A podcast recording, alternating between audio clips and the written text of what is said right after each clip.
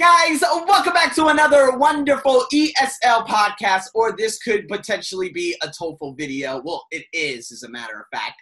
So, if you guys want to see this instead of, of course, oh my God, listening to this, you could go onto my Facebook page or go onto YouTube. But I'm very excited to be back. TOEFL IBT Independent Essay Correction Time. Now, for those of you that do not know, you get one free correction.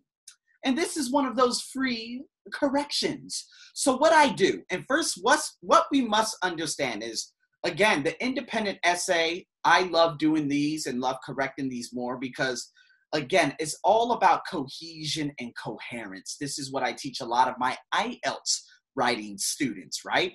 So, in saying that, I got a wonderful WhatsApp message, whereas you guys are very more than welcome to get in contact with me on my Facebook page, uh, or if you listen to my ESL podcast as you're listening to this right now. Um, and again, you could send me your essay. I'll be more than happy to correct it. Okay, you get one free correction. After that, hey, we got some good services, Rel- relatively cheap too. But nonetheless, this is how I do it. Got a wonderful message from one of my guys, okay, out there from the continent of Africa. I will not reveal the country just because of, of course, privacy purposes. Um, and he is fantastic in terms of his writing. Now, I'm going to break down his writing so you guys understand this, and I've made a couple of notes here, and as you see on here. So, what I do, first and foremost, I use something called Google Doc, okay? And then after I use the Google Doc, I send it to him because I want to be able to, again, post comments and show, uh, you know, exactly what I say in different parts of the essay, as well as the corrections and share it with him rather than just doing it on like Microsoft Word. So let's say you purchase like 10 corrections. This is exactly how we would do it and just number them SA1, SA2, SA3, and so forth. So, nonetheless, this Google Doc made all the mental notes. I've made a couple of things, and I'm going to run this by you guys so you can understand how, who, what, where, all that good stuff. Okay, so first and foremost, okay, I've said that like 10 times. Let's get into the topic. Do you agree or disagree with the following statement? I'm going to blow this up just a little bit for you guys. Okay, so do you agree or disagree with the following statement? In the past, young people depended too much on their parents to make decisions for them. Today, young people are better able to make decisions about their own lives. Okay, use specific reasons to support your your uh, your answer. So again, do you agree or disagree? You're going to be able to argue both sides of this, which is very very good. Okay, this is one of those where you could put both in rather than just choosing one. So, what we have here is an introduction, okay? And this introductory paragraph is very, very good. First and foremost, you have the hook, okay? He put the introduction along with the thesis, it has the thing, and then, of course, the main opinion, which is the second sentence, followed by the transition. So, what he said, he says, No one can deny that there are both positive and negative aspects of the parent's presence. As you can see, I put an apostrophe after parents because, again, presence, that acts as a noun. Therefore, parents, that's the possessive adjective. Okay? So you must put an apostrophe. And their effect on their children. That is a very solid topic sentence. Now, their effect on their children, I mean, you know, we could probably reword that, but nonetheless, that's very high. Now, he uses an if conditional as the main supporting sentence number two. If I were asked to choose, comma, I would definitely now again agree is a stative verb. So you don't necessarily have to put an adverb before it. You could, you could, but again, it's something that you can omit. So that's why I underline definitely. Then he goes into his opinion, which is really good, and then he links it with the hook and transition that goes into the first body paragraph. So he says, It is my firm belief that in the past, he forgot the comma. Now, again, the, the, the punctuation, very, very important. So again, I'll repeat that. It is my firm belief that in the past, Arsenios, comma, children relied on their parents, comma again. Now, number one, guys, before coordinating conjunctions, you must put the comma. I've seen it sometimes. There are times that you can omit it, but this is not one of those times, okay? So, but nowadays, that's a thought group in its own. So you have to put a comma also because it goes into an independent clause featuring a subject verb agreement, such as they are capable of making their own decisions for two reasons, and I will develop these ideas in subsequent. And again, that's the transition going into it. So I made a note here, okay? And again, this paragraph is perfect. I instruct all, you know, test takers to do exactly this in terms of putting your hook, your thesis, along with the supporting detail, your opinion, followed by the transition going into the first body paragraph. So you guys can read that comment in red. All right? Now, I'm going to again break down this first body paragraph. Now, his paragraph setup was four paragraphs. I love it. Okay? Introduction, two body paragraphs, boom, your conclusion, restating the thesis. So here we go. He says to begin with, comma, in the past. Now remember, in the past, when we're talking, this is like an adverbial time phrase or time clause. You would put a comma, but because you've already put to begin with, comma, in the past there were, there you go. It's not to you could you could omit that comma. But just know that those adverbial time clauses such as in the past or when you're talking about time frames very important. Now he put there were no sources. I want you guys again do not use contraction forms because in academic writing they are it should be written out they are not there we speak in there but we do not speak and they are. Oh, they are coming. No, we just say they're coming. But in academic writing, you make sure you decontract that.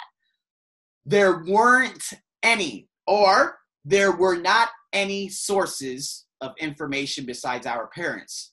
And then I put the comma, the red comma, again, because he forgot it before the coordinating conjunction. So, in saying that, so it was very hard to get advice which will help you make a decision. Now, that's a future tense. Now, because we're speaking in the unreal conditional, we have to put would instead. We're not speaking from a from a from a place of oh this actually happened. We're talking about in general in the past there were not any sources or there were not many sources of information besides our parents, comma. So it was very hard to get advice which would help again. Now, our parents, he refers to that possessive adjective in terms of our parents. So it was very hard to get advice which would help you. He put you, but because he already referred to the previous, again, you know, the clause as our, he would have to say which would help me or help us make a decision. Make sure that correlates together. Okay? So, saying that, children had to rely on their parents and their experiences to help them decide on what they want. Excellent supporting detail main sentence. That's the number two. And then again, he says, I have to admit that my opinion on this matter has been profoundly influenced. Profoundly, again, another adverb, and you don't have to, again, modify influence. So you could say, that my opinion on this matter has been influenced by my own personal experience. And I love that. Now, again, he said, you see, comma, about 15 years ago, adverbial clause. Love it. However, you see, not so academic. Now, if you want to put for example, boom, that's a very good discourse marker. You see is more informal. So keep that in mind. All right. I was debating about which college to join. Now, I did not use this correction here. But again, join is more of a informal verb, okay? So what you want to do is use attend. Okay? I was debating about or debating, yeah, debating about which college to attend. Comma.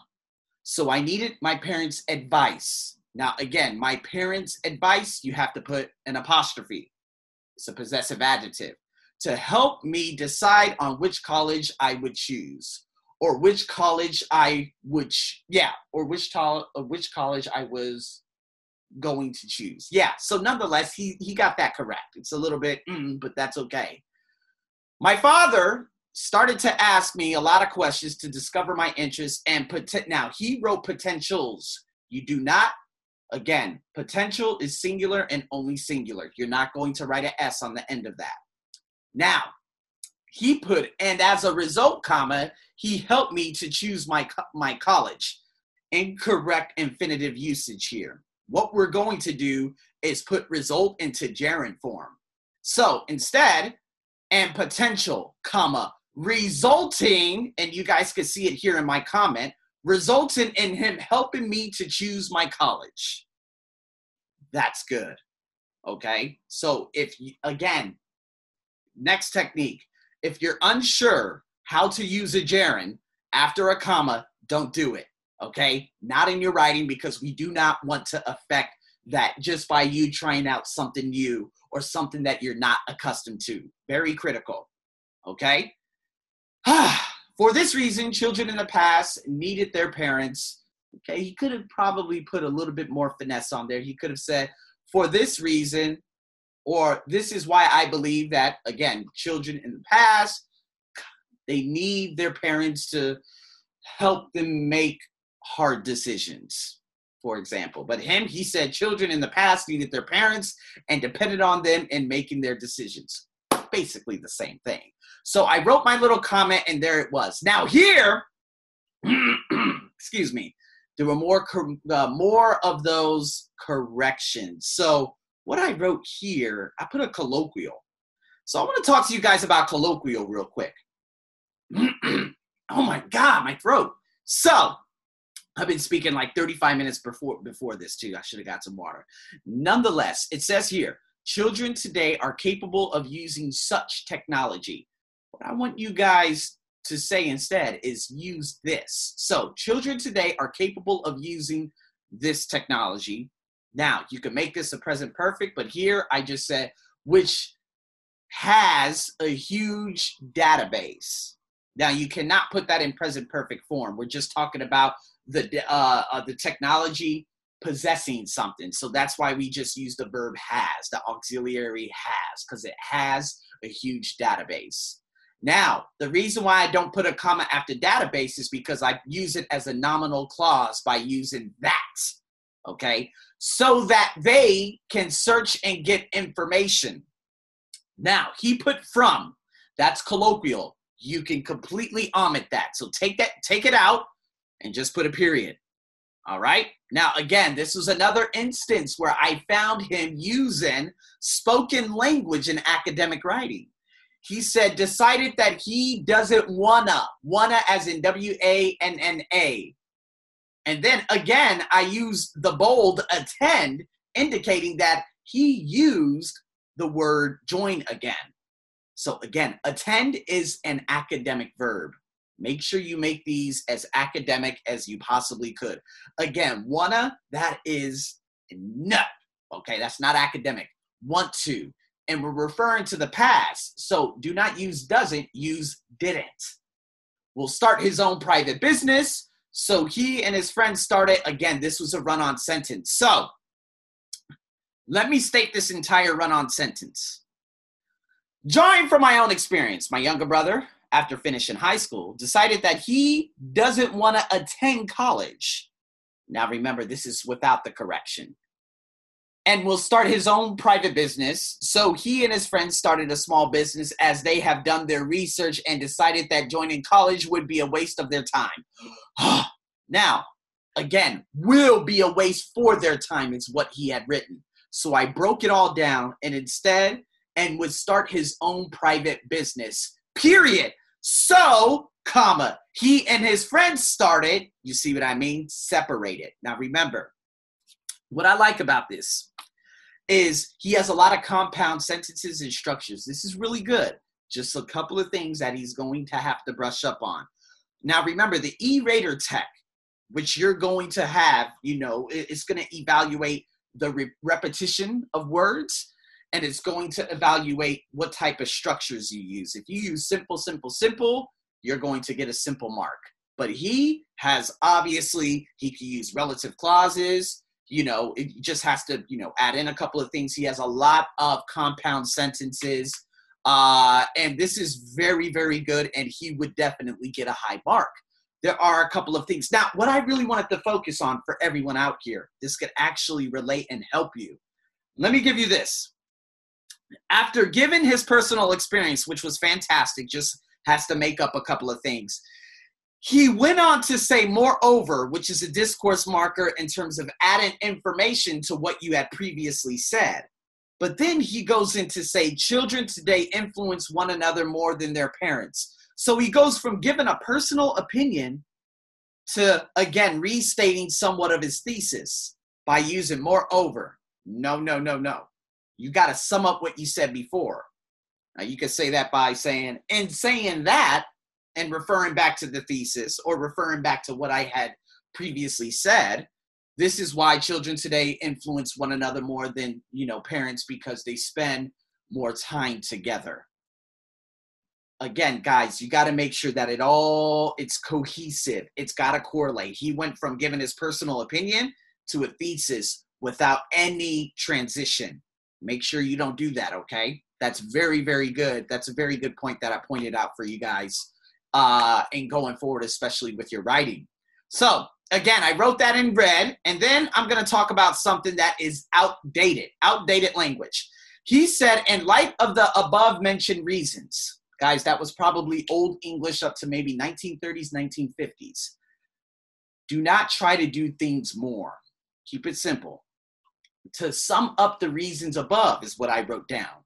To sum up the reasons above, I again I put strongly and I put a comment into strongly. Adverb is unnecessary, okay? Because again, believe is a state verb. It could stand alone. It doesn't need an adverb to modify it. So I believe that children in the past, he restated it. Just make sure that, yeah, and I told him, just make sure that you do not use outdated English. All right? So, woo! Guys, you learned a lot. You learned a lot today. So, again, don't repeat. Wide range of vocabulary, which he did. The e reader tech is going to realize and say, whoa, he uses a lot of compound sentences. Fantastic. Okay. And stay anywhere between 350 to 400 words. The more words, the more the potential of you making more mistakes. All right. So, in saying that, this is what I do. And this is, again, you guys see the time and everything because I've done it today. For those of you listening to me on the ESL podcast, make sure you check out the videos so you see everything.